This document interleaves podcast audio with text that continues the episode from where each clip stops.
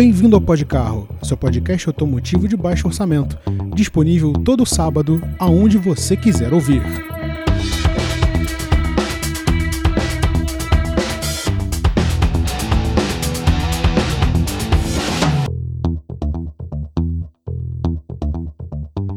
Olá e sejam todos muito bem-vindos ao Podcarro. Eu sou o Rodrigo e no programa de hoje a gente vai trazer um programa especial, um pouco diferente do que você está acostumado aí do outro lado, mas eu tenho certeza que você vai curtir porque é um tema bastante interessante e também é uma homenagem a um, um advento tecnológico que basicamente moldou as nossas vidas e muito provavelmente você que está ouvindo já conviveu, já presenciou, até mesmo já andou, por que não, nesse motor. Então eu imagino que não seja uma realidade muito distante para você que está ouvindo agora, tá certo? Antes de eu passar a palavra para o nosso convidado e introduzir o tema de hoje, eu quero dar aqueles recados básicos do início de cada programa, que são os seguintes. Primeiro, siga o programa nas redes sociais, Twitter, Instagram, Facebook, arroba podcarro, você jamais vai nos perder de vista. Acompanhe a gente no Twitter, que tem quase sempre uma besteira que acontece no GPC, que é o Grupo Podcarro de Comunicação. Então você sempre vai estar atento às babaquices que a gente fala dentro do nosso grupo. E se isso não for motivo suficiente, você gosta do nosso trabalho e quer dar uma forcinha pra gente, a gente aceita de muito bom grado. Aí no descritivo, tanto do Spotify quanto do YouTube, você vai encontrar a nossa chave Pix. Então você pode doar qualquer valor que a gente vai aceitar numa boa, que é pra gente poder melhorar os nossos equipamentos, pra gente manter a nossa charanga lá embaixo e também para trazer os nossos amigos de mais longe para gravarem com a gente, o que é muito importante, afinal de contas eles também compõem o pó de carro. E por último, eu quero agradecer a você que está ouvindo a gente pelo YouTube. Não se esqueça de deixar um gostei, não se esqueça de comentar, passe a nossa palavra adiante, multiplique o número de ouvintes deste programa. Tá certo? Bom, hoje a gente vai falar de um tema muito especial que é nada mais nada menos do que um apanhado sobre a história do EA 111, esse motor da Volkswagen que está aí na Terra há muito tempo. Há quem diga que ele está fazendo hora extra, mas enfim, a gente vai discutir isso hoje. E como eu não poderia falar disso sozinho, eu trouxe a pessoa que sugeriu o tema, né? Afinal de contas, eu não estava nem com isso na cabeça, mas eu acho que seria legal trazer isso para cá. Então, Enio Júnior, por favor, se apresente. Opa, tudo bom? Meu nome é Enio, já participei aqui algumas vezes e estamos aí para falar um pouquinho do motor EA111 que essa semana aí pela pela uma, foi anunciado por uma das revistas aí que a gente não vai citar o nome, pois a gente não é patrocinado. É, anunciou a, o fim, né? Que o EA111 está chegando ao fim. Ele e seus sucessores provavelmente já vão junto nessa linha daqui a um tempinho. E o EA111 vai morrer com os seus 25 aninhos. Bom, Ou até mais. Vocês estão vendo que realmente aí é uma longa estrada para o motor, né? Para você que estava achando que o AP estava em linha há muito tempo, o EA111 também não está para brincadeira. Ele está aí no auge dos seus 25 anos, a mesma idade que este comunicador que vos fala vai fazer daqui a alguns dias. Inclusive, 25 mandem... anos território nacional, também. Vale ressaltar isso aí. É, ainda tem essa questão ainda. Tá? A gente não está falando só de um motor estritamente nacional, até porque nem o AP era. É, exatamente. Então, Bom, eu acho que já é, já é justo a gente passar direto para o porquê que a gente está falando disso aqui, né? O Enio deixou muito bem claro que é o seguinte, tá certo? O motor EA111, como você bem sabe, é, é preciso contextualizar, né? Ele é um motor que sucedeu o Compound High Turbulence, que é o CHT. Para você que não sabe, essa tentativa ridícula de falar inglês foi a sigla do CHT. Eu espero que tenha ficado claro. E para quem muito, para quem sabe ou para quem não sabe, o CHT é aquele motor advindo daquele é, delírio coletivo que foi a Auto Latina, que foi a junção da Ford com a Volkswagen para compartilhamento de tecnologias, motores, carrocerias, enfim, aquele casamento improvável que, assim como toda, é, como todo mau agouro nacional, tinha data para morrer e morreu. Né, uma Latina começou ali no finalzinho dos anos 80 e morreu precisamente em 1996, tá? Inclusive foi a época que eu nasci, jogando a idade para rolo para galera me chamar de velho. Mas como a Volkswagen tinha um problema, né? Eles usavam o motor AP em troca dos motores CHT da Ford para ter um motorzinho ali mais econômico, tanto que eram chamados AE, né, chamados alta economia. Inclusive, meu carro, né, o Gol 95 1.0, usa o motor CHT, mas com um upzinho aí na potência, que a gente vai falar mais para frente, em outro programa eu espero. E a Volkswagen tinha um problema e não tinha motores 1.0, tá? Quando a gente está falando de anos 90, a gente está falando de uma época onde os carros populares começaram a tomar corpo, a ganhar forma, e você já tinha uma concorrência muito pesada. Você já tinha o Uno Mille, você já tinha o, o Corsa, né? O Corsa tinha um motor 1.0 muito bom, e a gente está falando também do que, que a gente tem em termos de, de, de concorrência. É, basicamente isso. A Volkswagen e a Ford não tinham ali um motor propriamente dito é, na ponta da lança para fazer o motor 1.0. Eles não tinham um projeto assim terminantemente pronto. Então, para surfar naquela onda de carros populares e ainda para tentar sufocar essa chegada de carros importados que vinham à, torta direita para o Brasil, estamos falando de Twingo, estamos falando dos coreanos e até por que não dos carros muito baratos, como o caso dos Lada, que vinham da Rússia, e até mesmo Fusca, né? Porque não, a gente está falando de um carro 1.6, mas que ainda assim era enquadrado ali em popular por ser muito barato e tal, afinal de contas é um Fusca. E quando você está lutando por esse novo espaço dos populares, a Ford e a Volks não tinham nada para oferecer. E quando eu digo nada, é nada. Não tinha nenhum projeto, não tinha absolutamente nada. Foi aí que alguém muito louco dentro da Ford falou: Ei, e se nós pegarmos o CHT 1.6 e diminuíssemos o tamanho né, do, do, da, da, sua interna, dos seus componentes internos e fizesse ele 1.0? Né? Inclusive, foi uma coisa que eu já expliquei no documento Pode Carro sobre a história do Gol. Né? Se eu não me engano, foi gravado ano passado, então já tem um tempo aí desse programa que já tem acontecido. Inclusive, se você não ouviu, deveria, porque tá bem bacana. Eu conto toda a história desde o início até a atualidade do Gol, que meio que se mistura com a história do EA111 também.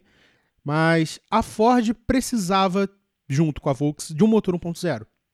Afinal de contas, eles precisavam de carros populares, porque eles não, perder, não poderiam perder essa boquinha junto com as fabricantes concorrentes, tá certo?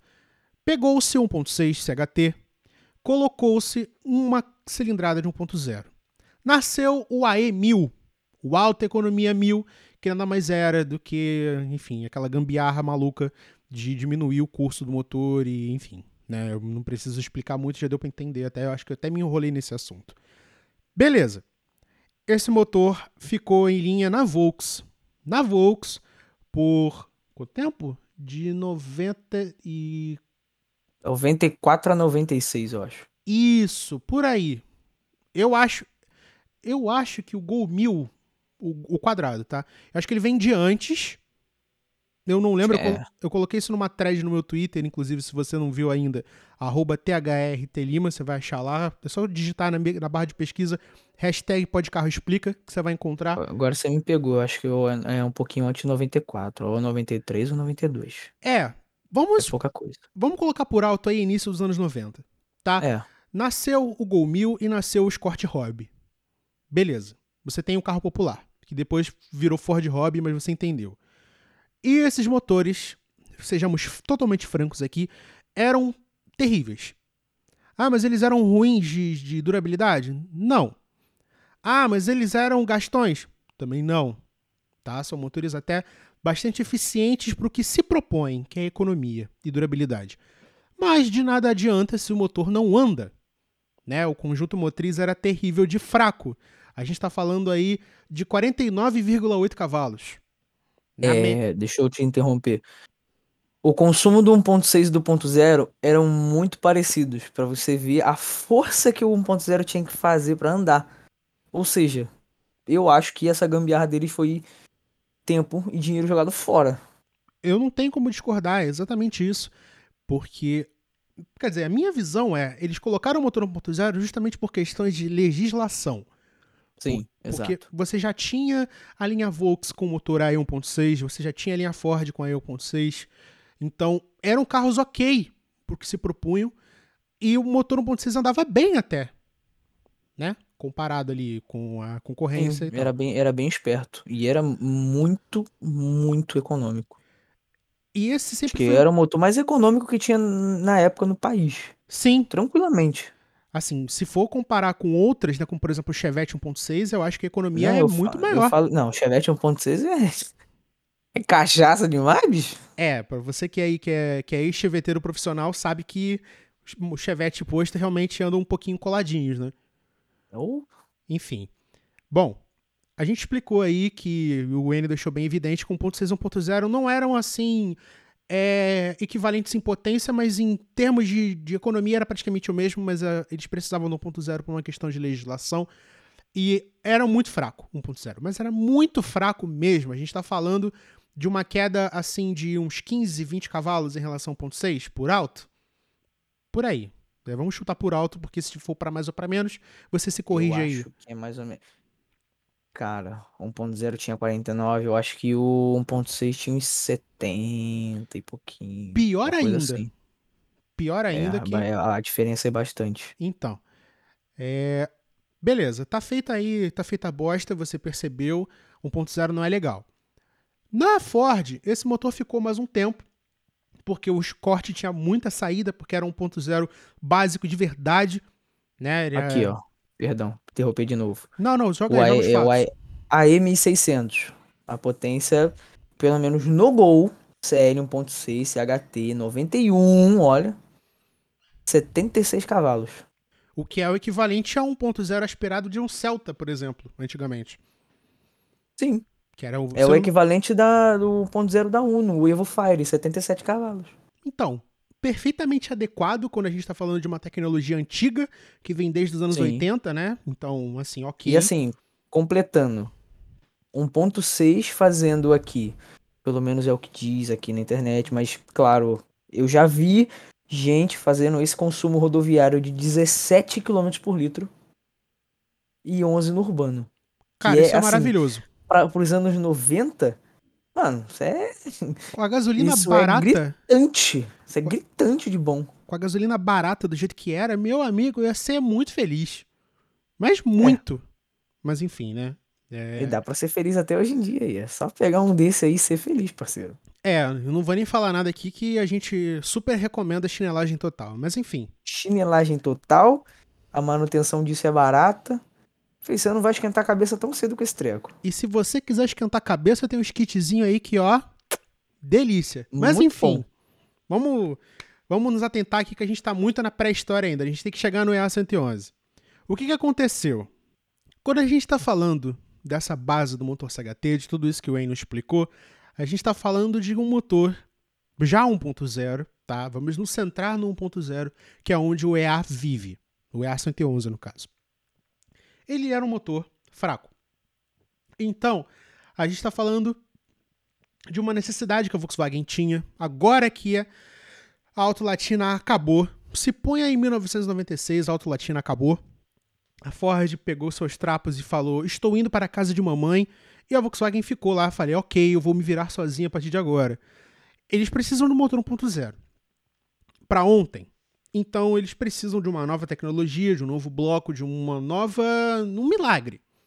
Não vou nem dizer nuance, eles precisam de um milagre para ter agora esse market share que é o Gol 1.0, que vendeu muito bem enquanto CHT, tá? Não tô falando isso justamente para ilustrar o, o pedaço de metal que tem ali na minha garagem, mas é um carro que vendeu legal, tá? A gente tá falando aí de o carro que introduziu o modelo popular no Gol Bola, né, que é o Gol G2.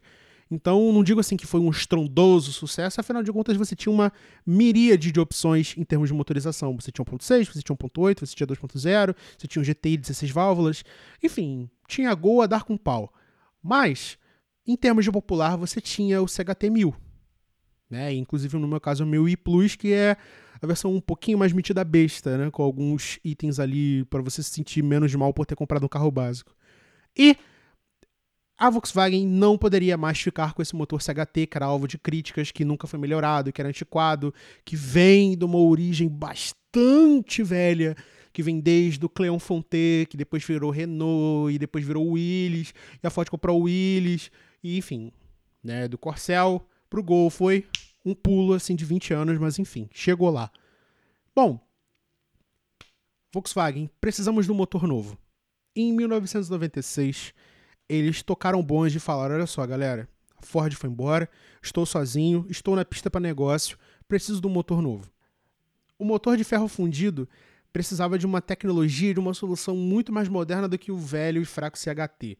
Então a gente está falando aí de uma coisa bastante durável, bastante resistente e ao mesmo tempo não ser, como é que eu posso dizer, muito, muito sofisticado, porque dificilmente você vai conseguir consertar isso em qualquer biboca Brasil afora.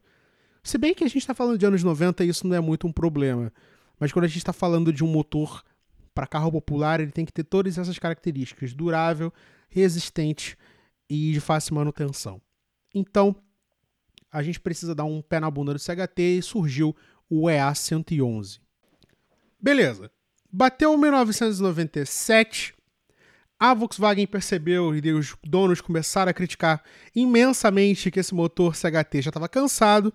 Eu já disse para você, juntamente com o Enio, que a Auto Latina acabou, então não tem mais nada prendendo a Volks. Eles precisam de um motor novo, de ferro fundido, mais sofisticado em relação ao CHT, que nada mais era do que uma gambiarra.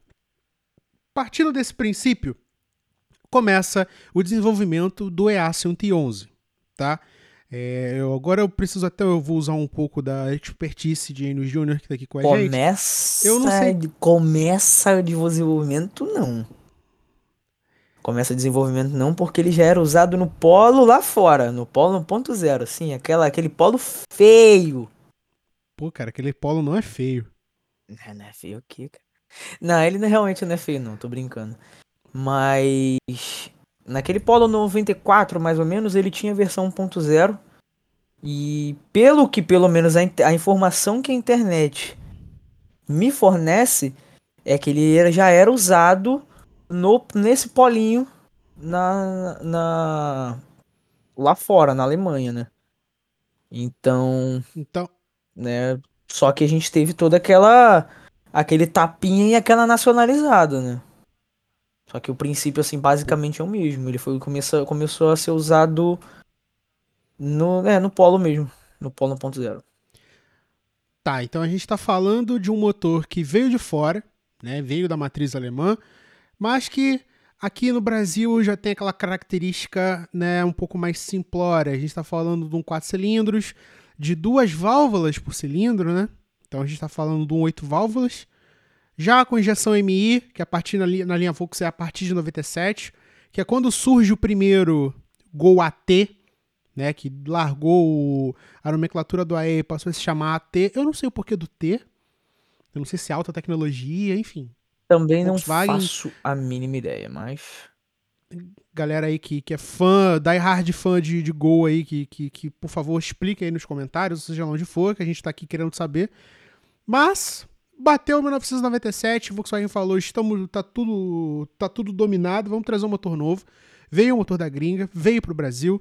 A gente está falando de um bloco de ferro fundido, já ali já trabalhado com titânio, com cabeçote, com a tampa ali que já incorpora a capa dos mancais, da árvore, de, da, da árvore do comando das válvulas, bielas fraturadas e cárter parcialmente em alumínio e o vira-brequim ali com apenas quatro contrapesos para dar aquele alívio de peso. Agradeça ali. a Volkswagen por ter dado esse tapinha aí nesse nesse A111 que eles usavam lá, que lá ele chamava, tinha dois nomes meio esquisitos, que era o AEV e o AER, e respectivamente o AEV tinha 45 cavalos e o AER tinha 50. Então, agradeça o Polo 6N por ter um AT menos pior. Porque a origem do EA111 foi ali, 94, 93, mais ou menos, ou até antes. Então a gente está falando aí. Bom, o Volkswagen aprendeu a lição com o CHT que não dá para oferecer um carro com menos de 50 cavalos. E se, não, se o exemplo in-house da própria montadora não fosse suficiente, a gente tinha visto ali aquela debandada gigante de vários donos de Chevette Júnior que foram atrás de outros populares, porque, né? Você pegar um bloco já existente, diminuir a cilindrada dele, não era uma solução Eu boa. Vou te falar, não sei nem como, como é que esse vinha... polo vendeu tanto. Que Mas o mercado lá fora faz sentido, né, Enio? A gente tá falando de um mercado europeu que tem aquela já predileção por motores de baixa cilindrada para serem justamente sim, sindicar e exatamente, econômico. mas caramba, mas é é assim, bem manco mesmo. Só que é aquilo, né? Europeu não tá muito preocupado, não tá com muita pressa, eles sempre andam devagar mesmo, então. É aquela coisa, quando o seu país tem o tamanho de uma Havaianas, você não precisa de um carro extremamente potente Tem essa, para tem essa, né? para cruzar o país todo. O Brasil é um país continental, então se você tá achando que vai cortar o país inteiro um carro de 40 cavalos, que não seja um Fusca, amigo, me desculpe, mas você vai passar perrengue. Ô, eu acho que Né, só então, foi enfim. mudar mesmo. Tipo, melhorar um pouco esse motor do Polo foi em 97. Pelo menos é aquilo, novamente, a informação que a internet traz pra da gente, internet. entendeu? E O motor, bem, quando o motor já chega no Brasil, é como você falou, ele já tem aquele lift up ali, a galera vai, não, vamos dar uma mexidinha aqui, porque, enfim, é aquela gasolina brasileira, muito suja. A gente tá falando ainda de uma época pré-bicombustíveis, né? Então a gente tinha que pensar um motor para gasolina, um motor por álcool. Então é aquela coisa ali, digamos até bem trabalhada para início de, início de conversa, porque a gente tá falando de um bloco europeu, tá? Vamos falar de números, porque a galera que ouve a gente quer saber, né? O quanto essa usina de potência que a gente está falando há, deixa eu ver aqui, há quase meia hora. Só nessa introdução, e olha que ainda tem muita coisa pra gente falar dele.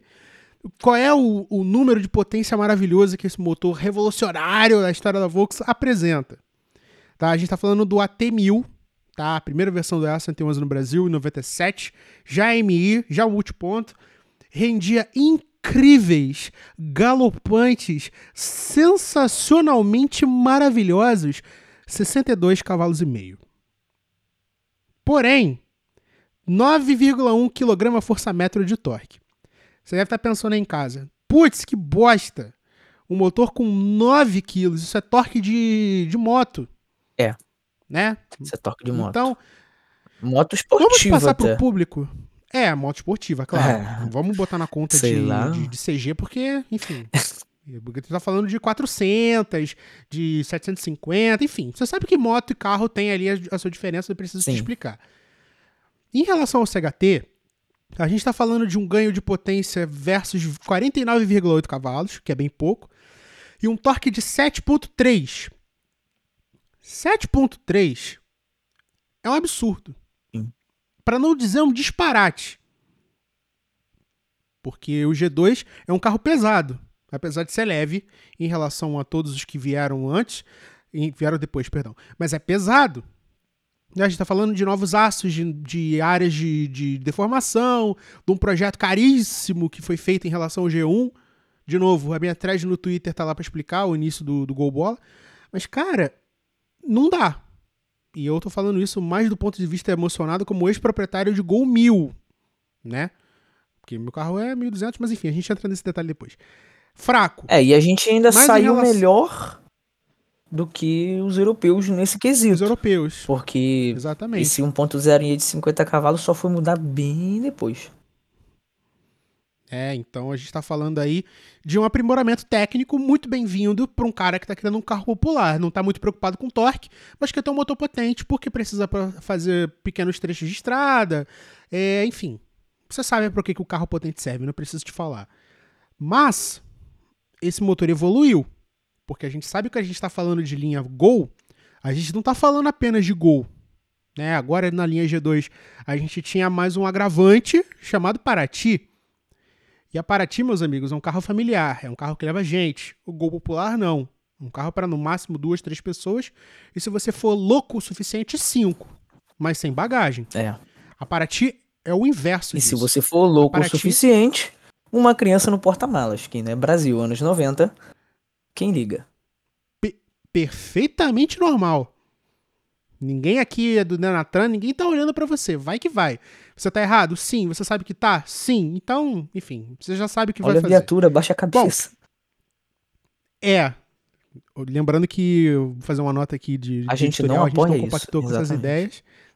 Mas é você, você mesmo. Como diria meu pai, cada, é, cada maluco com a sua maluquice. Bom, Paraty. Paraty 1.0, 8 válvulas, não vai rolar. Muito manca. Paraty é um carro grande, é um carro pesado. Não tão pesado quanto o Gol, mas é mais pesada, é, isso é óbvio. É, assim, comparado a Quantum, ela é peso pena, mas enfim. A gente tá falando de um carro que se vai receber um motor 1.0, precisa de um de um que a mais. Fôlego. Então a Volkswagen pre precisou fazer o quê? Exatamente o que ele falou, um fôlego a mais. Surgia a versão de duplo comando, DOHC 16 válvulas. O famigerado Gol Paraty 1.0 16 válvulas né? Começava aquela aura dos anos 90 do carro multiválvulas, do carro que o tião mecânico não vai saber mexer e que seu pai provavelmente odeia até hoje, porque ainda não entendeu como o sistema multiválvulas funciona. O meu pai. Nunca chegou. Aí, tá vendo? Tem um exemplo caseiro aqui. Né, o... Seu pai teve um Gol 16 válvulas, Sim, meu né? pai tem o Roa válvula até hoje. O do teu pai era qual ano? Era Gol geração 2999. Nossa, o último ano da, da, da quatro portas antes do, do facelift. Sim. Facelift não, do G3, melhor dizendo. Que é, é o facelift, mas enfim. É, que é um baita do facelift. É, loucura, e já tinha G3, né? Então. É verdade, já tinha já G3. Tinha, é à toa que o do meu pai era básico, né? Só que ele tinha os forros de porta do G3. E eu lembro disso que quando meu pai depois trocou por um G3, os forros de porta eram iguais. Eu falei, caraca, o que que tá acontecendo? Era o G2 chamado G2 de transição, né? Sim, era o de transição já. Assim, o carro, óbvio, era um carro muito valente, a gente viajou várias vezes, só que eu lembro da imagem do meu pai, né? Um, um dia de domingo, pô, vamos, vamos sair, vamos. Meu pai abria o capô do carro, pegava a mangueira do suspiro do óleo, batia no chão para sair a borra de óleo, aquela borra amarela, parece vômito. Meu Deus. Pra sair, colocava no lugar e ligava o carro. Que aquela burra dava direto. E, Cara. mano, meu pai tem inúmeras histórias com esse carro, assim. É só coisa ruim e coisa boa também, né? Porque aquele carro levou a gente a muitos lugares. Bom, aproveitando o gancho do que o Enio já puxou, a gente já tá no segundo bloco do programa, tá? Eu ia explicar o contexto da o contexto histórico, mas é melhor a gente ir porque tá fluindo bem. Então a gente vai explicando isso ao longo do caminho. Vamos pular direto para a parte dos 16 válvulas, do duplo comando de válvulas e também do turbo, tá? Que veio Preconceito com Varva. Sim. Vamos falar direto da polêmica, mas sem deixar a história de lado, até porque esse motor não foi só para linha Gol, tá? Tem para Fox, tem para Kombi, a gente vai falar disso ainda, calma. Calma que tem muita coisa para falar. Ainda tem para falar de coisas do moderno ainda, porque temos um assunto aqui para dar uma espetada em Enio Júnior, atual Opa. proprietário de um Gol 1.6 é... 11 VHT, que a gente vai falar dessa sigla VHT. Exatamente. E vamos lá, vamos voltar aqui para o EA111 nos primeiros anos de carreira. A gente está falando agora desse duplo comando de válvulas 16 com 69,4 cavalos, nice, com 9,4 kgfm. Tá? Vamos voltar aqui para os dados antigos. A gente está falando de um ganho assim de aquela, aquela, aquela, aquele fiozinho de cabelo. É, que pro careca é. já é muito. De 62 para 69. É, é um, ganho. Um, é uma respirada. É, é uma, ultra, é uma ultrapassada. É uma é, ultrapassada. É aquele centímetro a mais de pedal mais baixo, né? Aquele é, ganho. Aquela girada a mais. Exatamente. Ganho de aquele torque ali... meio segundo a mais de 0 a 100. É, tem essa questão também, mas que no final das contas é o é, é, o limiar, é a linha entre a, a, a, sua companheira bater no seu ombro dizendo parabéns pela ultrapassagem e ela dar um tapa no seu ombro dizendo seu imbecil, você não consegue ultrapassar, este carro é uma bosta. Vamos lá. Duplo comando de válvulas, 16, 69 cavalos, 4. Nice, 9,4 kg força-metro de torque. Já é MI. Um consumo de tipo assim, caramba, tudo isso para isso? Sim, é a mesma coisa. Mudou nada. Mudou praticamente nada. Né? E levando nada. em conta que a gente tá falando aí de um carro com uma carroceria um pouco maior. Beleza.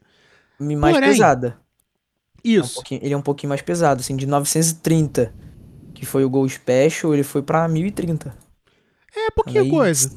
é, mas é 100 quilos que, né, pra é, esse carro... Estruturalmente fazem sentido, ainda mais um carro ponto zero.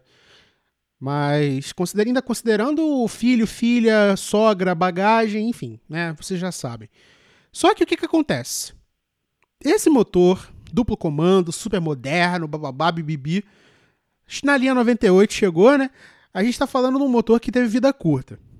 Por que, que ele teve vida curta? Vou deixar o Enio fazer uma breve. É... O que, como é que você definiria essa vida curta do EA 11116, Enio? Ah, vou, pra mim, assim, tipo, a Volks chegou e falou, olha só, motor novo. Beleza, e aí, como é que eu mexo nesse motor? Motor novo, pô. Pega aí. motor novo, vai, usa aí, compra essa merda aí, ó. Cara. Pô, falta de informação. Muitos mecânicos, assim, tipo assim, que que é isso aqui? Que tanto de, de peça esse aqui a mais aqui? Tá sobrando, tá sobrando parafuso. O que que é isso aqui? Tá sobrando válvula. E, cara, sim, falta de informação, óbvio. Muita gente não sabia fazer manutenção naquilo. Principalmente de que o AT8 válvulas e o antes do AT8 válvula a galera já com costume de usar óleo mineral, óleo barato.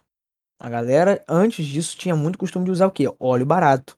Quando chegou esse cabeçote diferente, ele exigia um óleo sintético ou semissintético. Ele usava, precisava de uma lubrificação muito melhor. Que era devido à deficiência da bomba de, de óleo que, ela, que, esse, que esse motor tinha, por ser fraca, para lubrificar esse cabeçote que já tinha uma, uns dutos de óleos minúsculos.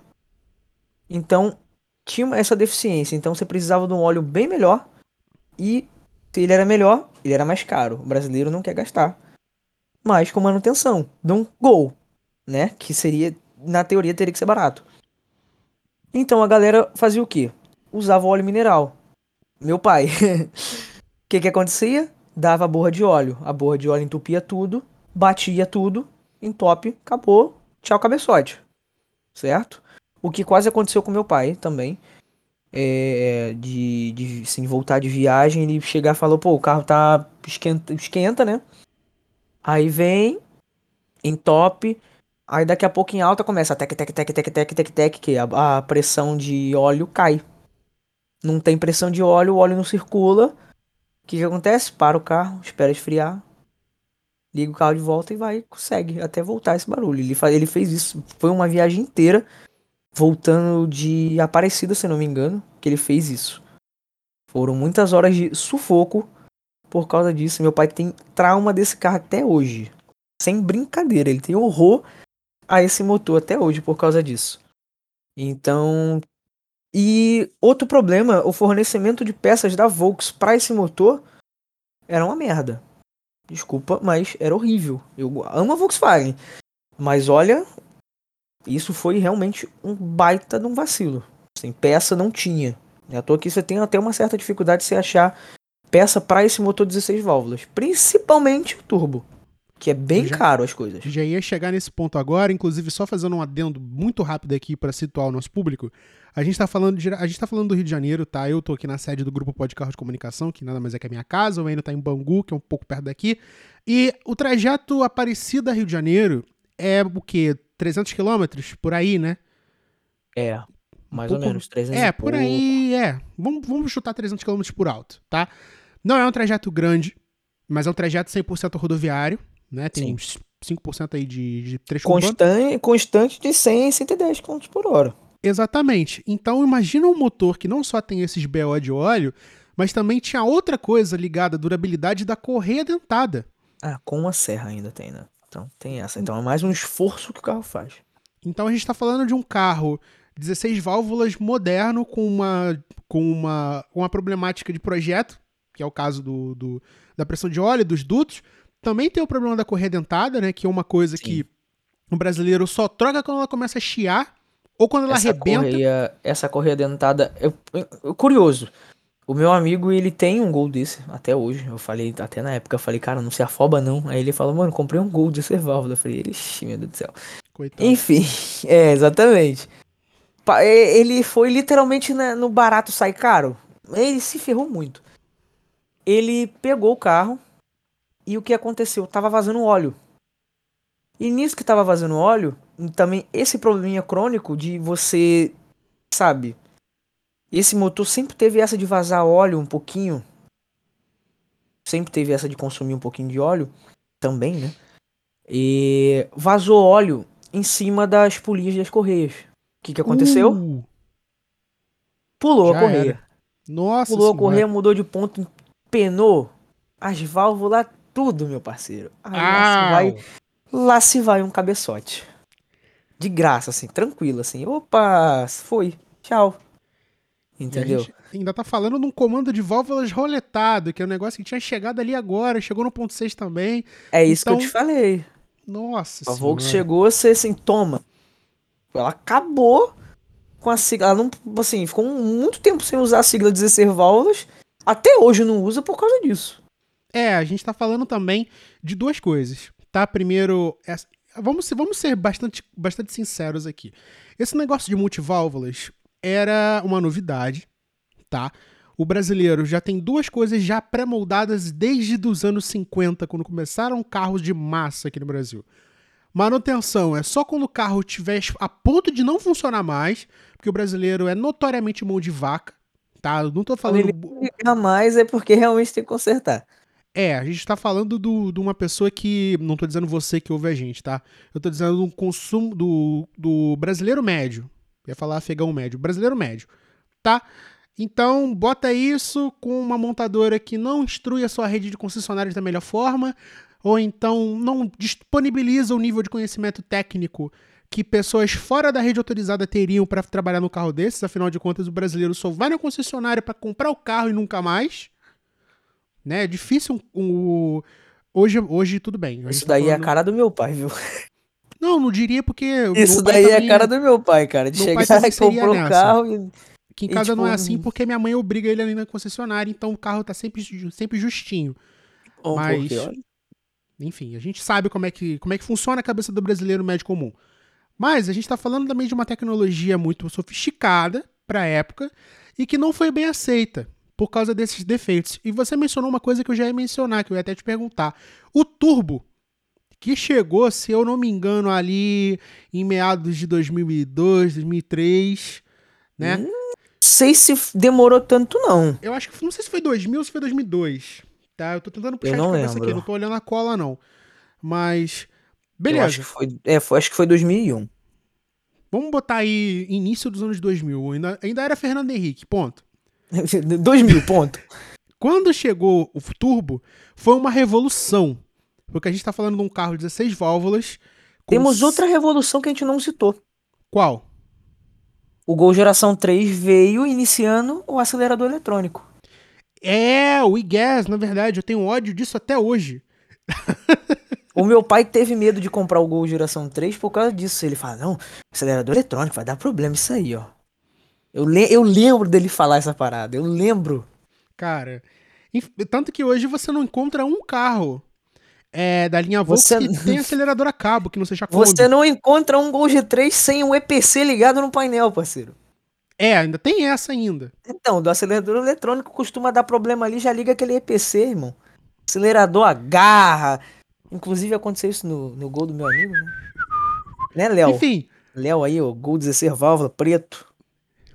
gente, vamos se atentar pros fatos aqui, porque senão a gente vai acabar fazendo um dossiê sobre o Gol, que seria perfeitamente a continuação daquele documento pode carro onde eu falo sobre a história dos 50, dos 40 anos do Gol. É, 40 anos do Gol. 50 vai ser se ele fosse nos anos 70, mas enfim. Beleza.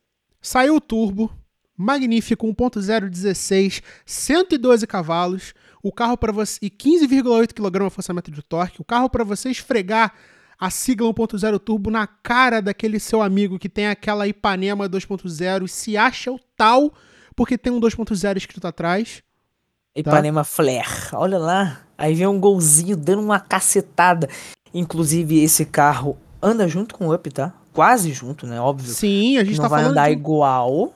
até porque o Estamos Up é mais comparando leve. dois carros de praticamente 20 anos de diferença. Quase 20 Ma- anos. né? Mas você vê como é que as coisas não ficaram, quer dizer, as coisas mudaram em termos de downsizing, tecnologia e tal, Sim, mas era uma proposta revolucionária pra época. Muito, EA muito. 111 1.0 16 turbo com potência de 2.0 dos anos 90. E Então deficiência você- de óleo. era essa a grande questão. De nada adianta você ter um gol que não era barato, tá? A gente tá falando num gol que era, assim, nivelado de preço com o 2.0, tá?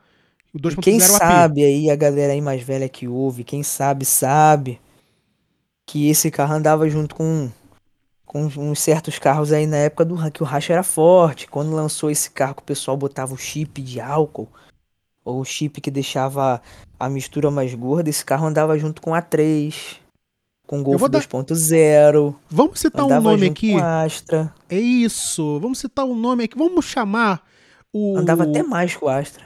Vamos chamar o diabo pelo nome. Este carro andava mais do que um Astra. Que para você. Esse carro andava muito. Para você aí, molecote, abaixo dos 20 anos de idade, que não sabe o que era o Astra. Enquanto a gente cresceu, né? Eu e Enio. O nessa... Astra 140 cavalos. Amigo, aquilo ali duas portas, se eu pudesse, eu botava um. Eu colocava um pôster no meu quarto para ficar admirando aquele troço. Eu fui na concessionária uma vez, fugindo do assunto de novo, porque o programa é isso, tá? Eu fui na concessionária em 2008.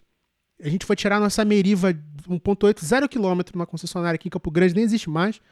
E tava lá. Aquele Astra 2.0 preto na concessionária, completo de tudo. Tudo. Bancos de couro que eram acessórios de concessionária. Sabe? Eu, eu, eu já gostava de, já gostava de carro nessa época, desde, desde muito pirralho. Eu fiquei babando naquele carro. Meus pais estavam distraídos com a Meriva, eu não sei o que. Eu chamei o vendedor. Eu não sei nem quantos anos eu tinha. Eu chamei o vendedor para ele me explicar tudo sobre o tio, carro. Tio, quanto tá esse carro aqui? Fala meu pai comprar. A única coisa que eu não perguntei foi o preço. Nossa. Porque eu sabia que, óbvio, não tinha dimensão nenhuma de dinheiro na época, mas aquilo ficou cravado na minha cabeça. E naquela época você já tinha a Vectra, você já tinha a Zafira, que sempre foi meu sonho. E a Zafira não era, a Zafira era cara comparada à Meriva, né? mas enfim. O Vectra era o, o Astra, perdão. O Astra era o carro do Playboy. Você é o boyzinho da sua, da sua geração aí, você tinha que ter um Astra e tinha que ser 2.0, 1.8 não. Cara de Astra GSI, parceiro. O GSI, eu não falo tanto porque eu, eu fui descobrir o GSI quando ele já tinha morrido já. Mas o GSI era não, 16 válvulas. Digo... Sim, tinha o GSI e o GSI 16 válvulas. Só que, pô, era mó pá, né? Foi que isso, lá, o cara tem. Um Astra GSI, pô, que isso. Era loucura, loucura. Quando veio o SS, que tudo bem, era só um pacote estético, eu ficava louco. Mais louco do que a Meriva SS, que é uma coisa que só eu gosto. Mas, cara, assim. Só você, você, você brasileiro, médio, que gosta de carro, gosta de GM e não sentiu nada pelo Astra, você tá, você gosta de carro errado. É isso. É. Mas vamos nos atentar para os fatos de novo, que a gente já. Vamos voltar ao Gol Turbo, né? É. Problema. Então, fala aí do, do, problema do Gol Turbo. Qual era o maior BO dele? O maior BO dele é que ele custava o dobro da manutenção do aspirado, né? É, já é, tem então essa. Vamos também. começar aí, porque as peças eram mais caras, tinham algumas diferenças. Que inclusive eu recomendo muito mais. Se você quer aprender sobre esse carro, é assistir o vídeo do Murta sobre esse carro. Sim! ele tem a experiência ali, palpável ali, né? Ele teve a experiência ali dele em ter um Gol G3 16 válvula turbo. Então, óbvio que ele vai saber falar muito melhor do que a gente, que a gente não teve esse carro. Era um carro excelente, né? Um carro que andava muito. Tinha um consumo um pouco maior, mas ligeiramente maior. O rodoviário nem tanto, mas o urbano ele tinha um consumo até que considerável, né, de aumento. Mas era um carro bem potente ele tinha praticamente os mesmos problemas que o 16 válvula aspirado. Que era a deficiência no óleo. Ele precisava de um óleo sintético. Que é um óleo, né, muito. com a viscosidade muito melhor para aquele motor. Até porque é um motor que tem, tinha bastante tecnologia embarcada já. A gente pode falar isso. E a galera, né, insistia no erro. Não é à toa que esse carro nem vendeu muito. Porque a sigla 16 válvulas já estava um pouco manchada. E Sim. sem falar que era caro. Era Esse carro bem, era, era caro. caro. Era caro. Era caro, e... mas meu amigo, 1.0 na ficha técnica de 9,5 segundos 0 a 100. velocidade, velocidade máxima de 192 por hora, que com certeza dá mais. O que, que você quer? Isso é, mano, isso anda mais que um Golf 2.0 que tinha disponível na época. Cara, isso é número para você esfregar o GTI 8 válvulas da geração anterior na cara de quem você quisesse. Isso é melhor. Isso é isso é para você esfregar na cara daquele cara que comprou o Golf GTI MK3. Nossa! Aquele cabeçote horroroso. Um forte abraço aí para o nosso amigo de bancada, Maurício Campelo, que adora um Golf Mark III. Eu mas... também adoro, mas a gente tem que admitir que, né? É um salto tecnológico gigante. Tá? É até maldade com ele, porque é um ele carro lindo, GTI, mas... plataforma, mas pecou naquele motor. Que não era pra estar tá ali. Não era é, pra estar tá ali. É aquela coisa, se a gente ficar apontando uh, as pequenas cagadinhas da Volkswagen, a gente vai levar quatro horas de programa, o que eu faria tranquilamente. Afinal de contas, já recebi inúmeras cartinhas aqui dos nossos ouvintes falando que a gente devia fazer programas maiores. Mas não se preocupe, porque... este será. Até porque o certo, certo mesmo, de fato, era o Golf. Recebe, o Golf GTI recebeu o mesmo motor que o Golf GTI 16 válvulas. Sim. Que é o lá era o oferecido. Já que a gente está falando de Brasil, a gente tem que tentar trazer para o público o mínimo possível daquela imagem de baixa confiabilidade que o 16 válvulas ganhou no aspirado, Sim. passou para o turbo e o público não se, não se convenceu. Né?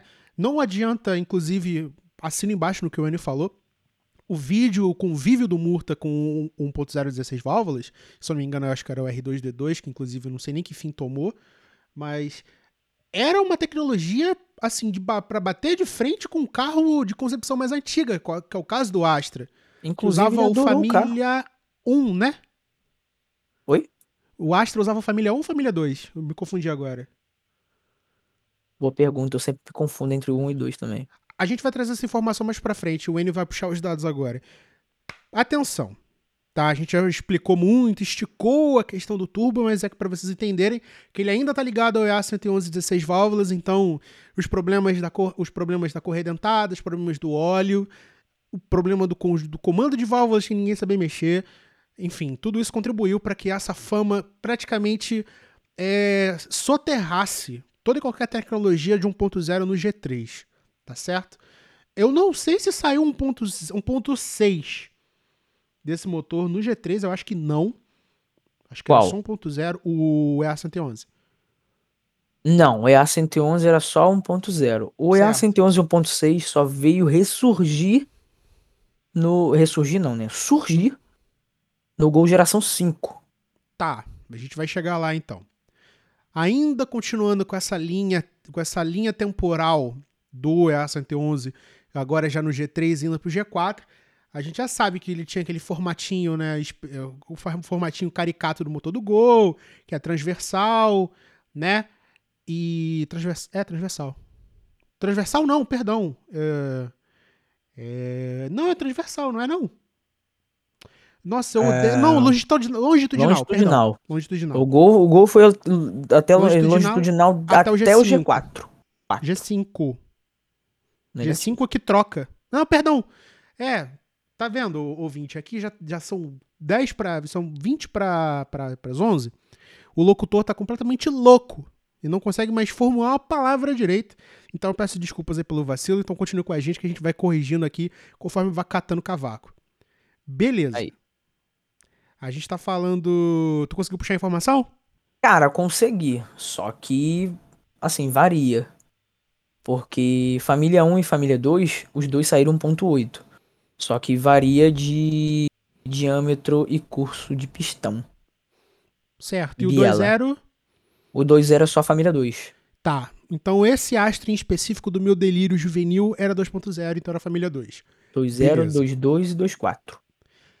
Voltando aqui para família 2. Voltando aqui para a questão do Gol, tá? Esse motor aqui, segundo a fonte, diz que também apareceu transversalmente num carro que eu particularmente gosto, chamado Seat Ibiza, né? Mas que já era 1.0 ainda, de 71 HP, 16 válvulas. Nossa, coitada do dono do Ibiza, cara. Meu Deus do céu. Inclusive Meu... é um carro que a gente não vê. Cara, já é difícil você ver um Polo Classic, que era AP. É. Imagina o é verdade. Ibiza. Nossa, coitado, coitado, coitado, coitado. O 1.6, ele já começa a brotar no Polo, que o Polo é o... Bom, se você conhece o Ibiza ali do início dos anos 2000 e o Polo, você está vendo que é basicamente a mesma coisa. Né? E Ai, aquele- cometi uma gafe agora. Atenção, estamos, estamos aqui, ó. Você Recebi meu me, ponto eletrônico, no Você Júnior me cometeu um lembrou. erro. você me lembrou de uma coisa muito boa. Diga. O EA 111.6, ele não veio aparecer no Gol G5. Ele veio aparecer no Polo e no Golf. Exatamente. Oi, Eu- Olha a gafe. 1.6 Olha, SR, se eu não me engano. Não, não, não, não, não. Peraí, não. Não. Veio antes. Não, o SR veio primeiro. Ah, tá. Tá vendo? O, o bom do podcast de baixo orçamento é que a gente vai falando besteira e vai se corrigindo ao vivo. Então você aprende junto com a gente. Então, antes de você ir pros comentários querer matar a gente porque a gente cometeu um erro de esquecer uma vírgula, lembre-se que nós estamos aprendendo junto com você. Aqui é tudo ao vivo, aqui é tudo muito fresco. Aqui Um é tão é, o- cru o negócio que a o- gente passa mal. 1.6 SR, ele é o EA 113. Eita! É, ele já tem uma, uma diferençazinha. Aprimoramento mecânico ali do, do, do bichinho. É mais uma variante, né? Do motor, Certo. que não deu muito certo. É, já era de se esperar. Bom, como você bem sabe, esse motor aí também foi parar no Fox, né? O queridinho da galera aí que. Eu não sei o que dizer de uma pessoa que tem um Fox. É. Nada contra você. Não é você, é o carro. Tá? Mas enfim. É, e aí foi, bom, foi, foi, foi correndo aí, teve 1.0, teve 1.6, esse bagulho aí, e chegou no Gol G5, tá? Esse motor já era 1.0 flex, tá? Importante, importante frisar. Não foi o primeiro motor a ser bicombustível, o primeiro motor bicombustível no país foi o velho de guerra 1.6 AP, o AP 1600, tá? Ali no Gol G3.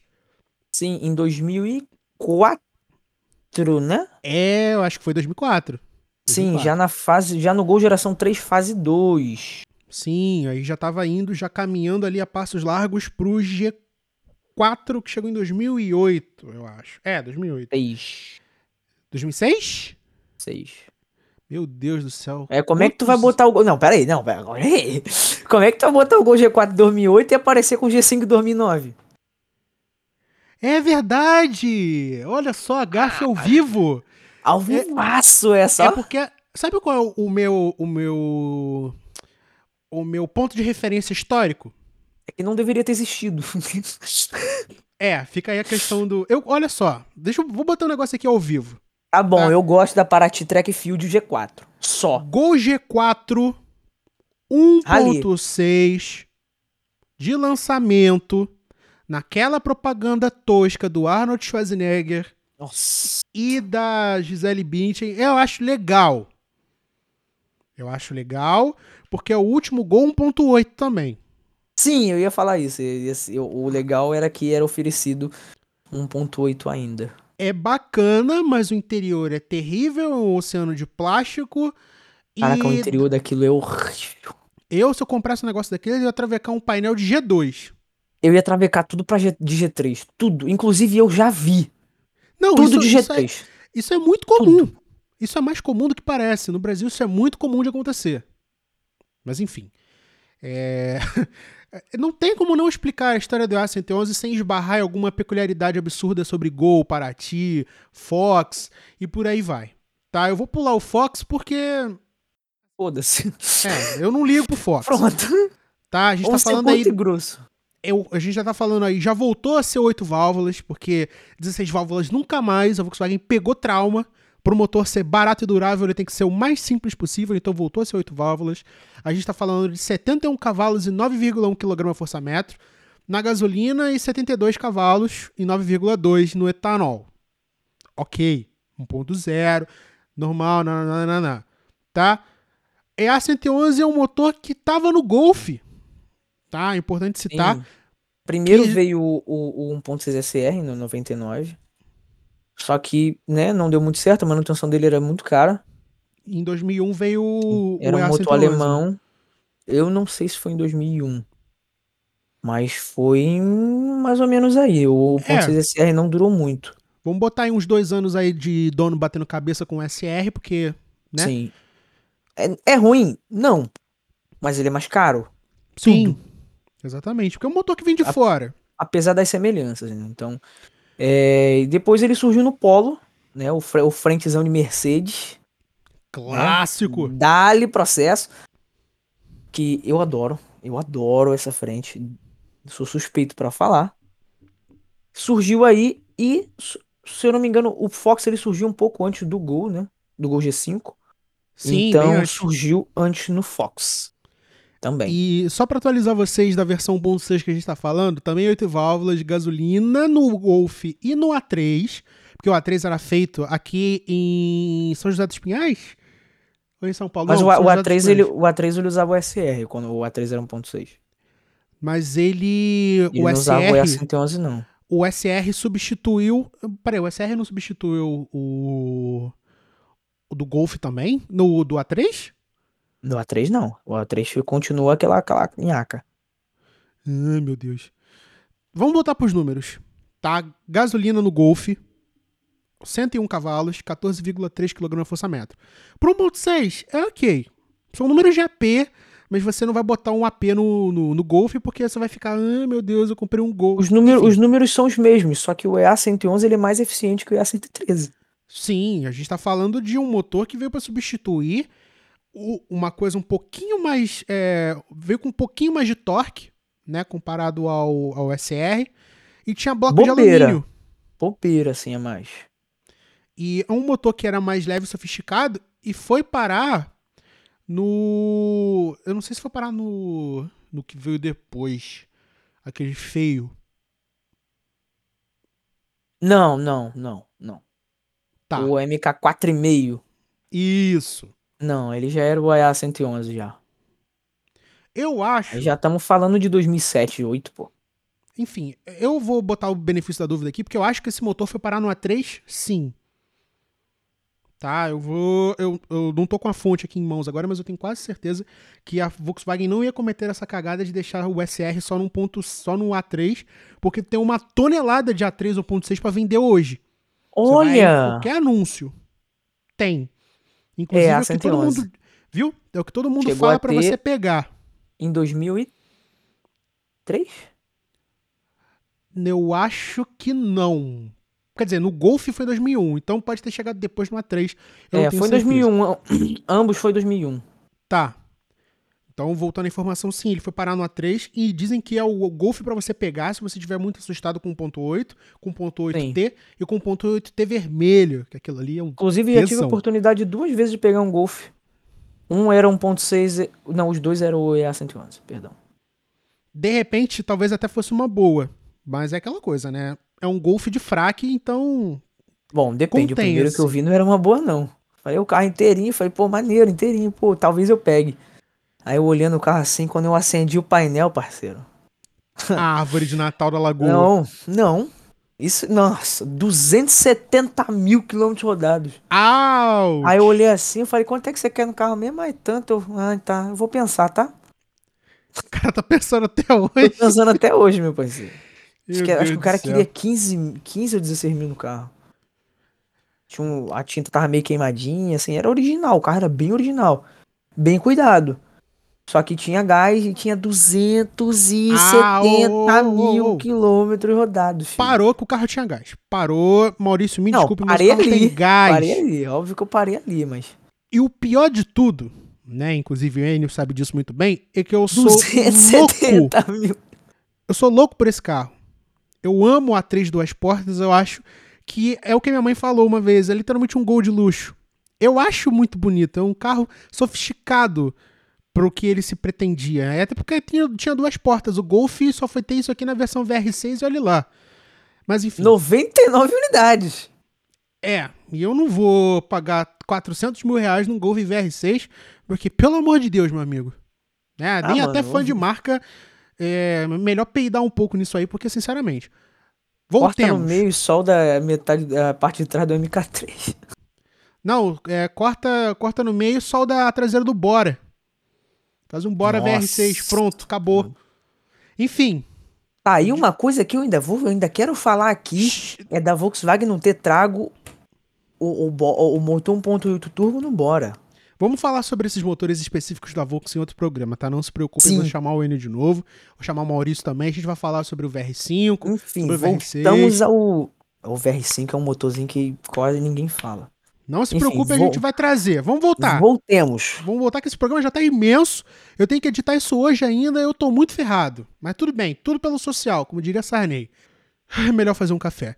No 1.6, EA111, no 1.6 do Fox, ele já rendia 103 cavalos e 40 e 4.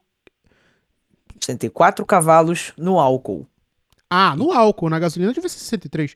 Não, E 101. 14,5 de, de torque. Então, é. Assim, pro lado do ponto de vista tecnológico, foi até bom de não puserem o não, não terem posto o AP no Fox, porque ia denunciar a idade dos motores da Volks, né? Se bem que eles já estavam tafuiando esse motor no Gol até dizer chega, mas enfim, né? O Aí Golf só até. até dizer chega. O Golf só ficou flex em 2006, né? Quatro. O Golf 1.6. Ah, desculpa, eu ouvi gol. Não, é, o, do- é que a, a gente grava via Discord, via Embratel, então as vozes às vezes não saem, então é sempre bom a gente repetir. O Golf passou a ser, um ponto, passou a ser flexível em 2006, né? O Polo já estava vendendo aqui 1.6 é, bicombustível, tá? O Polo desde 2005. O Polo é o maior, é, o maior propagandista depois do Fox do EA111, tá? É um carro que usou esse motor até dizer chega, inclusive tô olhando a foto aqui do, do frentinho de Mercedes, acho bonitinho também. Esse motor perdurou no G4, foi parar no G4 1.0, tá? Importante, importante frisar. Foi parar no G5 1.0 e aí começa a diferença. Agora a galera a gente...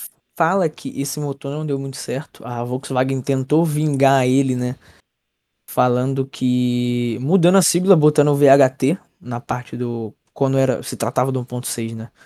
Porque 1.0 ele tinha uma deficiência de óleo e no virabrequim, né? Tinha uma, um problema ali que eu já não lembro de, de qual, qual que era, mas eu sei que tinha um problema de lubrificação ali que fazia com que o Vira tivesse uma folga no eixo dele e o carro começasse a fumar Eita! E não conseguia ter uma pressão de óleo boa e começar a bater pino também. E quando surgiu 1.6, a Volkswagen colocou 1.6 VHT. Tipo assim, caraca, a gente tá ferrado. Bota um nome diferentão aí. E essa também é, é. É. E essa também é basicamente a diferença entre o, o, o Fox e o Gol. Que o Gol já veio um pouquinho mais consertado. Então você está dizendo que o VHT, que deve ser Very High Turbulence, uma coisa assim, pra, era só uma, uma um motor EA111 com algumas melhorias em relação aos motores antigos, Sim. Sim, Pra bastante, dizer que- bastante melhoria, tá? porque a bastante gente está falando tá falando de uma geração nova da linha Gol, né, da família Gol, tava recomeçando o Voyage. O É, o Gol EA precis- 111 1.0 já há muito tempo eles não fazem, né? A gente estava falando ali de, um- de uma linha nova de carros que estavam surgindo Sim. e precisavam de um motor novo. Porque Sim. se você chega ali com, por exemplo, com o Gol G5 1.6 AP, isso é É. micar, E MK. entendeu? E até porque a, a disponi- a dis- disposição ali da cabine, da cabine não, perdão, do cofre do motor não permite um motor, A plataforma É. não permite. né, não permite um motor transversal. Que inclusive é a mesma plataforma do Polo. Sim, a gente está começando a falar de uma plataforma mais moderna, Plataforma bem mais moderna. mas já não era MQB não, né? Não, Não, Não, ainda não, não. era, ainda era PQ24. MQB veio depois. E, Um pouquinho depois. cara, do ponto de vista técnico, era uma mudança e tanto. O Gol deixava de ter motor longitudinal, passava a ter motor transversal, passava a ter ali um, um visual mais maneiro. Eu, particularmente, gosto do Gol G5, gosto do visual. Gente- Aqui em casa a gente teve um 1.0 dos primeiros, e apesar de não, ser, não ter sido o melhor dos carros, realmente, era um carro que eu achava harmônico. Pro desenho, porque ele, porque ele se propunha, na verdade. Algo Sim, que o ele era G4 nunca conseguiu. Nem o G6. O G6, eu tenho uma ressalva. Ele é um G5. E Não, óbvio, não é à toa que eu comprei o acabamento da porta que, que o meu, infelizmente, quebrou e eu comprei do G6, porque eu não acho do G5. E o que que muda? Ah, os enca um, um encaixa ou outro. E ficou bom? Que... é- Hã? E ficou bom? Não sei. Eu vou colocar agora. Eu comparei os dois, os, os furos de parafuso são os mesmos. Eu olhei assim e Nossa. falei, caraca, é muita sacanagem, né? Ah, Volkswagen, onde der pra cortar custos, eles vão cortar. Sim, inclusive a qualidade é um pouco pior do que a do G5, tá? Meu Então, qual a Deus. qualidade do plástico? É um pouco pior. O G5, cara, ele foi o. Acho que o último gol, assim, com um acabamento melhorzinho, saca? Por mais Sim. que o uau não seja uau, o acabamento desse carro também não é uau. Mas ele era bem melhor do que o do G4. Muito melhor, Não, mas muito isso aí não, melhor. não precisava. Ele não precisava botar sal no carro pra ficar melhor. Assim, uma É. criança de 6 anos conseguia desenhar um. um- é, conseguia pensar num plástico melhor do que aquele oceano de cinza. Só que que é- o Gol G5 só não deu definitivamente certo porque a Volkswagen não quis. É, eu concordo. Inclusive, eu cheguei numa parte aqui da, da- da- do texto que fala exatamente disso. Dessa mudança do VHT, que eles precisavam botar uma sigla nova pra tentar, nossa, estamos fazendo diferente. Porém, a sigla não pegou, mas a gente Não tá pegou. falando ali de um rede- Não pegou. Foi na transição até do, do Fox pro Gol G5, aquela de 2000 2007, 2008. Que a diferença dos, desses motores é que o EA111 VHT, que na real só, só enfiaram uma sigla ali, por exemplo, do Fox 2004 pro Gol 2009, a taxa do, de compressão do Gol ela é maior. Então o carro tem aí um, um, um quase 2 kg a mais de torque, um quilo e pouco de torque a mais e um cavalinho a mais. Que o Fox tem 103 no álcool e o Gol tem 104 no álcool. Sim. E- O Fox tem 14,5 no álcool, o Gol tem 15,6 no álcool. Exato. E assim, a gente tem até uma lista das mudanças que foram feitas no, na nova. no novo motor, que na verdade não era um novo motor, né, era apenas um reaprimoramento do E111. A gente está falando de redesenhamento do filtro de ar, alteração de comprimento, volume e geometria de câmeras internas ali dos dutos da coletora de emissão. Trocou Sim. o ferro fundido das, por chapa de aço, né, que é uma coisa que era uma coisa muito arcaica de, de, de fazer um motor de ferro fundido, que foi lá no início, lá em 96. Novo comando de válvulas, alterou o tempo de abertura, novos pistões, anéis, bielas. Basicamente fez ali um refresh no motor e colocou uma correia poliver. Tem que falar que e o carro ficou mais eficiente. Ficou, Ficou porque você não eficiente. faz todos esses aprimoramentos técnicos. Principalmente né? urbano, o Fox era beberrão. Eu lembro de críticas disso nas umas quatro rodas ali perdidas nos anos 2000 sobre o Fox ser beberrão. Inclusive no ponto 6. Exa não, é exatamente. O Gol já não é tão beberrão. No álcool, Engraçado, né? inclusive. Entendeu? é um motor que tinha tudo pra ser terrivelmente competente, só que é aquela coisa, querendo ou não, e você, ouvinte que tá prestando atenção nisso, é um motor que data desde os anos 90. Né? Não é que nem um AP que data desde os anos 80. A gente tá falando aí de um motor igualmente cansado. Sim, é 25 anos aí, né? Então, querendo ou não, todas essas reformulações acabam botando o projeto em xeque em algum momento. Aquilo ali é a questão da confiabilidade, a questão do passado terrível de um 16 válvulas, né? Tudo aquilo fica na cabeça até surgir uma atualização, uma coisa que passe pro, pro comprador que ele tá com um carro menos ruidoso, um carro mais econômico, um carro que roda suave, é... enfim, todos aqueles preconceitos. Ah, diga.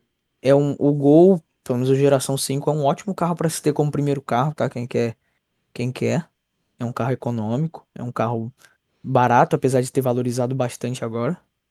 Agora valorizou um bocado, eu dei sorte de ter pego antes de começar essa valorização da, do mercado de carro usado.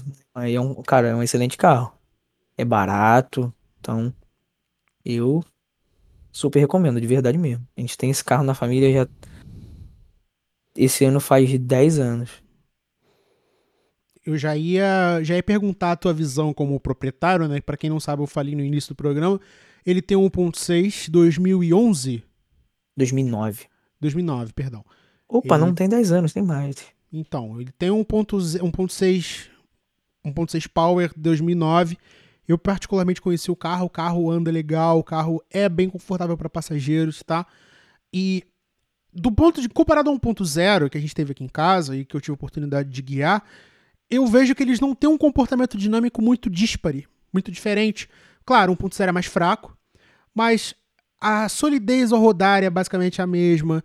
A forma como o motor gira não é tão agressiva a diferença do 1.0 para 1.6. Eu não tive a oportunidade de guiar, mas é uma experiência muito similar. É um carro nível... com muito chão também. É, isso aí. Um carro com bastante chão. Eu acho ele divertidíssimo de guiar. Isso aí é incontestável tá? Inclusive, eu gostaria de deixar um apelo aqui a você que está procurando um Gol aí para chamar de seu e estiver procurando uma coisa mais moderna porque ter, não quer ter as dores de cabeça que eu estou tendo. É um carro muito aceitável para projeto. E quando eu digo isso, eu não digo motor. Porque. E, e assim, quase não tem. Você pode procurar, você consegue contar no dedo quantos projetos com esse motor você tem. E sabe por que isso? É a conclusão que a gente che... a conclusão que eu cheguei depois desse programa todo. O AP é que... ser colocado no pedestal. É. Não, mas isso é isso é isso é, é como é que é o nome? Isso é conhecimento público. Isso é e, é um, e assim, é um motor que vale a pena mexer. E é uma coisa que é o seguinte, tá? E agora vem o um adendo pra gente poder encerrar o programa. Eu vejo muita gente fazer as mudanças nos motores que já vêm da segunda linhagem, tá? O EA111 esse programa surgiu porque o EA111 está morrendo. E a galera está EA1... começando a fuçar agora. É, exatamente. As pessoas estão mexendo no motor longevo, que esse motor foi parar na Kombi. A gente esqueceu, eu esqueci de falar isso. Esse motor, na versão 1.4, que era do Fox de exportação, foi parar na Kombi isso. quando eles pararam com o motor 1.0.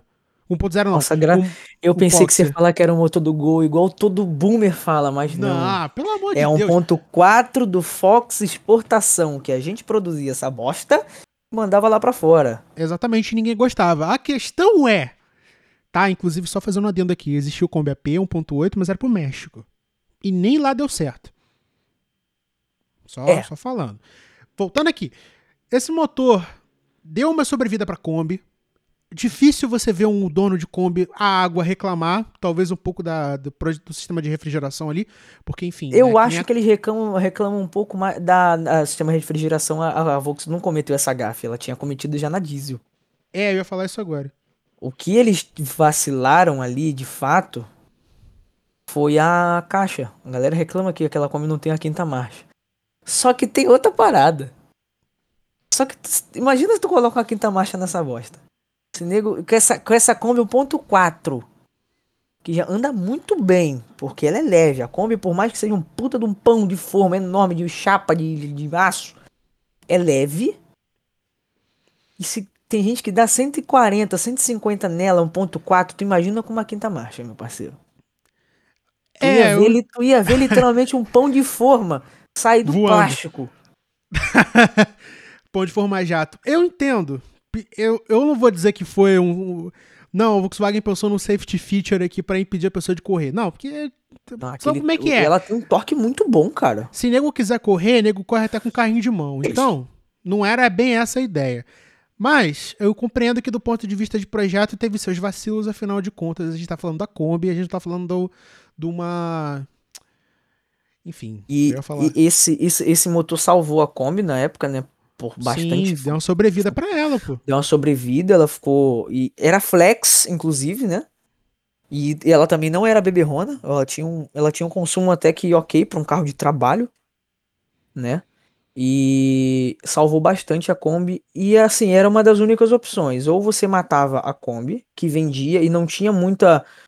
Era praticamente a opção mais barata pra você trabalhar aqui até 2013, né? Porque as vans eram mais caras, tinha uma manutenção mais cara, tudo mais caro, e a galera preferia a Kombi pelo nome Kombi, né? Porque a Kombi tem um nome muito grande. Sim, exatamente. Todo mundo quer trabalhar, quer ter o quê? A Kombi. Você não pensa numa Ducati, você pensa na Kombi. Até porque a manutenção do motor a diesel, ela acaba sendo mais cara porque ela precisa de um profissional. Para um profissional específico. O motor a diesel é um pouco mais caro. E assim, a galera optava pela Kombi. E a Volkswagen não querendo matar a Kombi por causa da. O motor A morreu em 2006 por conta de é, leis Proconv. de. Oi? Emissão, Proconv. Emissão. O motivo não só emissão, como também ruído, tá? É, Também tá tudo, tudo do no mesmo, tudo no O mesmo AP, balaio. morreu, o AP morreu pelo mesmo motivo. Emissão e ruído. Emissão de poluentes e emissão de ruídos. E eles optaram por fazer isso na Kombi, o que eu acho que poderia até ter sido 1.6. acho que seria a doideira Ideal. que Volkswagen teria feito. Ia ser ideal, mas ia ser muito louco. Enfim, uma coisa até que eu esqueci de comentar. Por que, que o motor EA111 está morrendo? É importante. A gente falou aqui uma hora praticamente sobre esse motor. A gente não explicou por que, que ele está indo embora. É porque a Volkswagen cansou. Ah, vou fazer outra coisa. Ah, eu cansei, morri. Não. O que, que acontece? No Brasil, exige- existe uma parada chamada Programa de Controle de Emissão Veiculares, ou PROCONV. Esse PROCONV, o que, que ele é? Ele faz um apanhado de contaminação atmosférica, ruído, E faz com que a É. gente não tenha motor bom e a gente queimar a floresta toda. É, se você quiser uma versão resumida, é exatamente isso aí. Mas a versão, assim, prática do negócio, a gente tem esse sistema aqui, que funciona basicamente como um sistema europeu de emissões e ruídos. E os motores, assim conforme os anos vão passando, a gente tem que diminuir a emissão e tem que diminuir o ruído, porque senão você vai derreter a calota polar e o bebê urso polar vai ficar sem a mãe, e você não vai Exatamente. ter mais mico-leão dourado ali no Projac. Então, Não, não é à toa que assim, você comparar uma Kombi Moto A e uma 1.4 em ruído, nossa. Bicho, é, a outra, Kombi- é outro A mundo. Kombi 1.4 não faz barulho, cara. A Kombi 1.4 você consegue ter uma conversação com ela, eh, com alguém ali dentro a 80 por hora. Não, peraí. Peraí, peraí, peraí. a, gente tem outro, a gente tem outro fator ruído na Kombi, tá? Os- Não é só- o- a caixa Não. acústica que a Kombi é, né? Ela é basicamente um- uma, uma tampa, uma caixa Não, aberta com a tá tampa com- por cima. Aí, aí você tá sendo juvenil e teu pai já teve uma Kombi. Além de você competir com o som do motor, você tem que competir com o som da porta batendo. É, porque aquilo ali Todas entra ar por portas tudo, batendo. né? Toda, passou no buraco, é bater na porta toda. E se você É, tiver sem banco, né? é que nem você and- é- deve ser que nem você andar dentro de uma lata de cerveja vazia por dentro. Deve ser o mesmo barulho do aço torcendo, entendeu? Mas enfim. Nem se entrar num barril de, de, de metal, aquele barril de, de, de É, óleo. barril de Heineken. É, Deve exatamente. ser a mesma coisa. Mas enfim, é, assim, voltando pro negócio sério da parada. O Brasil, ele precisa desse sistema justamente para manter é, as novas regras e, e as novas regras bi- meio ambiente e evitar o maior, é, o maior consumo de, de CO2, de, de- de CO2 não. Enfim, poluição. Eu não manjo muito, então vou falar o português claro. Carro, caminhão, ônibus, máquina agrícola, moto, tudo tem que passar por esse sistema para evitar que cada vez mais a camada de ozônio estoure e que o bebê urso polar fique sem a mãe. Beleza, isso você entende. O Brasil está caminhando para o Proconv 7, se eu não me engano. Então a gente está falando do- da sétima etapa, do sétimo nível desse sistema de emissões, que já matou o motor AR, que já matou o AP, agora vai matar o EA111. Você tem que levar em conta o seguinte: esse motor foi criado nos anos 90. Tá? É um motor antigo, motor que já atingiu o seu teto de desenvolvimento. Então ele tem que ser passado para frente. É um motor que não vai mais atingir os níveis de ruído e poluição estimados pelo Proconv, que quem comanda é o IBAMA. Então, você precisa de uma parada nova.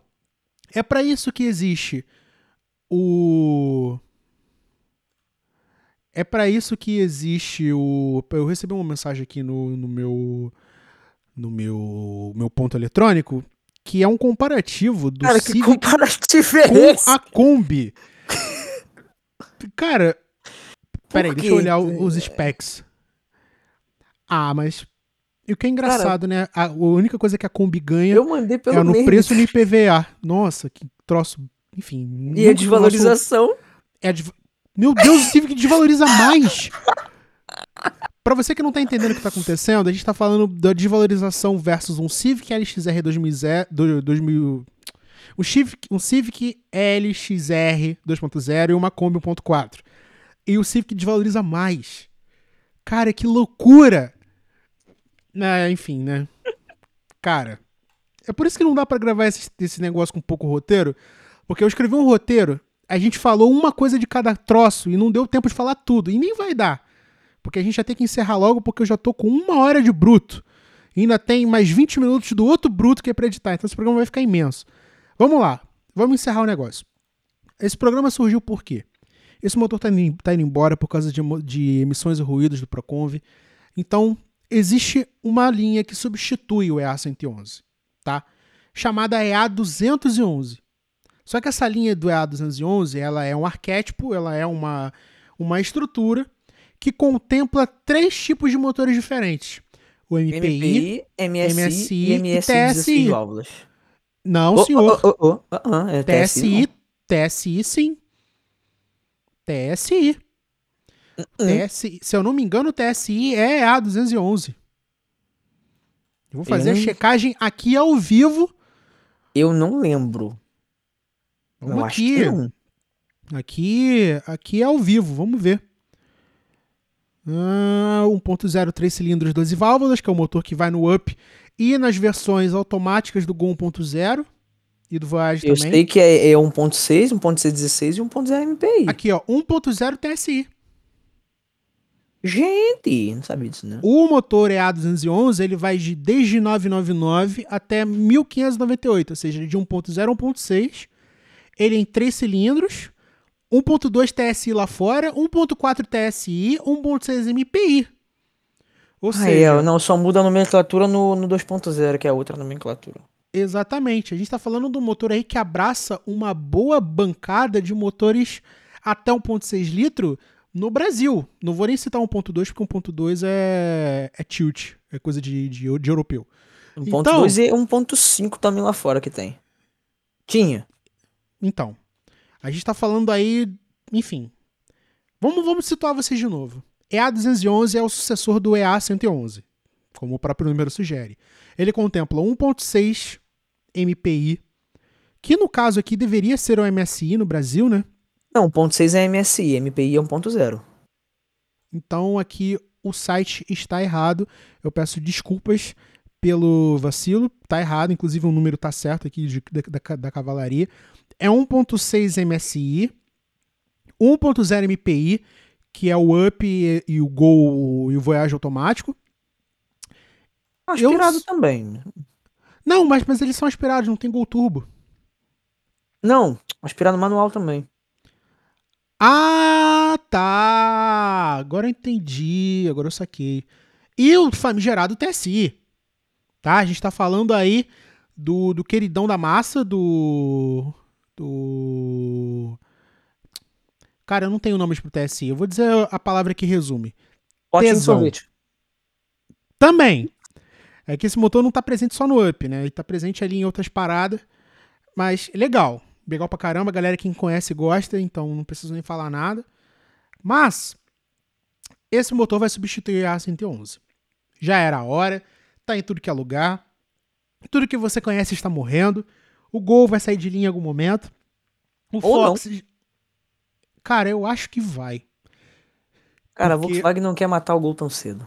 Por causa de nome, Cara, Aham. não faz sentido. O brasileiro não tá mais comprando gol, cara. O brasileiro tá indo pro polo. Olha, a Volkswagen só não matou o Gol porque ainda tá vendendo Gol. Mas é pra frutista. É que nem você não, ma- não matar o Santana, porque todo taxista e toda delegacia do estado do Rio de Janeiro comprava. Ué, eles demoraram a matar a Kombi, não foi à toa. E a Kombi vendia. E era cara. É, mas a Kombi, ela se explica por ser um utilitário. O Gol, ele tá, tá deixando de ser uma opção barata, mas ainda assim tem um adendo que contribui pro que você tá falando. A Volkswagen O Up preferiu tá matar ma- o o Up. Exatamente. Um carro milhões de vezes mais bem construído. Exatamente. E com um motor capaz de deixar um Gol 1.6 chorando na ladeira. Uhum. Não, não preciso, eu, não, eu não tô falando do ponto de vista de quem tem em casa, não. Eu tô falando porque isso é fato, como diria o. O, o, o Paulinho Gogó, é um fato venéreo. Todo mundo sabe disso. Nossa, eu odeio esse homem. Ah, não era nem pra eu estar usando esse exemplo. Cara, horrível. Horrível. Uma pessoa que não deu o devido valor ao TSI. Ele não é um monstro de motor, mas ele é um motor super eficiente e que faz jus ao turbo que tem. Ponto. Senão a galera nem mexia. Então, essa geração nova tá vindo aí para matar um motor que tá nativa há muito tempo e que cumpriu bem o seu papel. Eu diria até que de uma maneira estrondosamente melhor do que o TSI e o 16 válvulas fizeram, o TSI, não, perdão, do que o CHT e o 16 válvulas do EA111 fizeram durante toda a sua vida. Né? E olha que o, do, o 16 válvulas durou mais tempo do que o, o, o CHT. O turbo, a, o, turbo compressor tá aí para acabar com o motor aspirado, não adianta, infelizmente. O futuro é esse. 1.0 turbo vai ser vai deixar de ser benchmark e vai passar a ser carro básico. É, Ou ainda vai ter um 1.0 aspirado ali para você não se sentir tão mal de ter pegar no carro básico, porque vai demorar para um 1.0 turbo voltar a ser um carro de um, passar a ser um carro popular. Até porque o conceito de carro popular está morrendo e eu vou fazer um programa específico sobre isso mais para frente. Então, qual seria a moral desse programa, Enio? Rapaz, diante de tanta coisa, nem sei mais, me perdi. Bom, é, enfim, a nossa intenção, tá, com essa pauta que o N propôs é o seguinte: foi um motor muito importante, já cumpriu seu papel, tá Pouco vindo aí uma explorado. nova pouco explorado porque deveria ter sido mais mexido. Deveria ser um motor que pouco tá... explorado pela própria Volks também. Eu acho que eles poderiam ter tentado um Turbo 2, um 16 válvulas aprimorado, mas é aquela coisa. Uma vez que o público começa a, Eles poderiam a cair muito bem de... ter corrigido os erros do, do, do EA111 e dava para ter tornado ele um pouco mais eficiente, sim, e mais forte. Era pra gente ter motor 16 válvulas até hoje, cara. É. Simples assim. Só que, tipo, é aquela é. velha máxima. A partir do momento que a população já caiu de, já caiu de pau em cima da, dos defeitos do carro, não tem santo no mundo que traga esse negócio de volta. Um grande exemplo disso é o Cornovagen. Ai, meu Deus do céu. Quando é que você vai ver um, um, um Volkswagen com teto solar que não fosse o Passat? Ou o Golf? Não é à toa que o Gol nunca teve teto solar. Exatamente. A Uno na época tinha, o Gol não. Você tem, olha a loucura que é isso. Um negócio louco que é um teto solar. A, o Passat a gente tinha. É tipo uma criança pirracenta, tá ligado? É, exatamente. É por causa dessa imagem de, de tião mecânico, do brasileiro que não faz manutenção, que você tem outras pérolas, como maré bomba, do carro francês que estoura. É... É, eu não consigo pensar em nada de GM. O 16 válvulas. É, gente que não mexe válvulas. no GM 16 válvulas porque morre de medo. A gente tá em 2021. A gente tem internet. Exatamente. Cara, é, é bizarro pensar e eu espero muito sinceramente que existam mais planos de, é, mais planos de preparação pro A111. Ele não pode ser um motor tão cristalzinho, tão cristaleira da vovó que nego não queira mexer. Entendeu? Se nego tá fazendo hoje, hoje, enquanto estamos falando, hoje, motor CHT biturbo com 400 cavalos, por que não mexer no EA111? É exatamente. Pense, reflita. E é nessa reflexão que eu peço pro Enio se despedir, porque a gente já tá com um programa gigantesco e ainda tem que editar. Então, Enio, primeiro, obrigado por ter topado participar. Eu interrompi Eu que agradeço pizza. pela oportunidade de ter participado. E dê seu, seu salve e dê suas redes social também. Bom, minhas redes sociais. Ó, Instagram é arroba Enio Júnior, são três R's. É, meu Twitter é arroba ninguém gosta do Enio, NGM, né? Abreviadinho ali. É, meu Facebook é Enio Júnior. E é isso. Muito obrigado por ter nos ouvido falar e provavelmente a gente falou alguma bosta, então não nos mate, nos corrija. Exatamente, a gente aceita de bom grado. Se você tiver qualquer informação para acrescentar com a gente, afinal de contas, isso aqui é puro improviso, a gente está aqui para aprender e a gente aprende junto. Se você quiser trocar uma ideia comigo, Rodrigo, você vai me encontrar no arroba THERTLima em qualquer rede social. Meu muito obrigado por você ter ouvido a gente até aqui. Fique ligado, porque no próximo programa a gente vai ter a parte 2 do programa A Vida do Caminhoneiro. No Pod Carro a Diesel vai ter a participação do Flávio Domingos e também do Maurício Campelo. E olha, o tema da semana que vem promete bastante. Se eu fosse você, eu não perdia por nada. Não, só isso que eu posso dizer. Você acompanha mais detalhes sobre isso no nosso Twitter, que também é o arroba podcarro. Siga a gente em tudo que é lugar, você vai encontrar a gente lá. Tá certo? Obrigado por participar de mais um Podcarro especial. E eu espero encontrar vocês no próximo programa. Então, forte abraço e até a próxima. Tchau, tchau. Falou! Obrigado por escutar o Podcarro. Nos vemos no sábado que vem e nos siga no arroba Podcarro em qualquer rede social.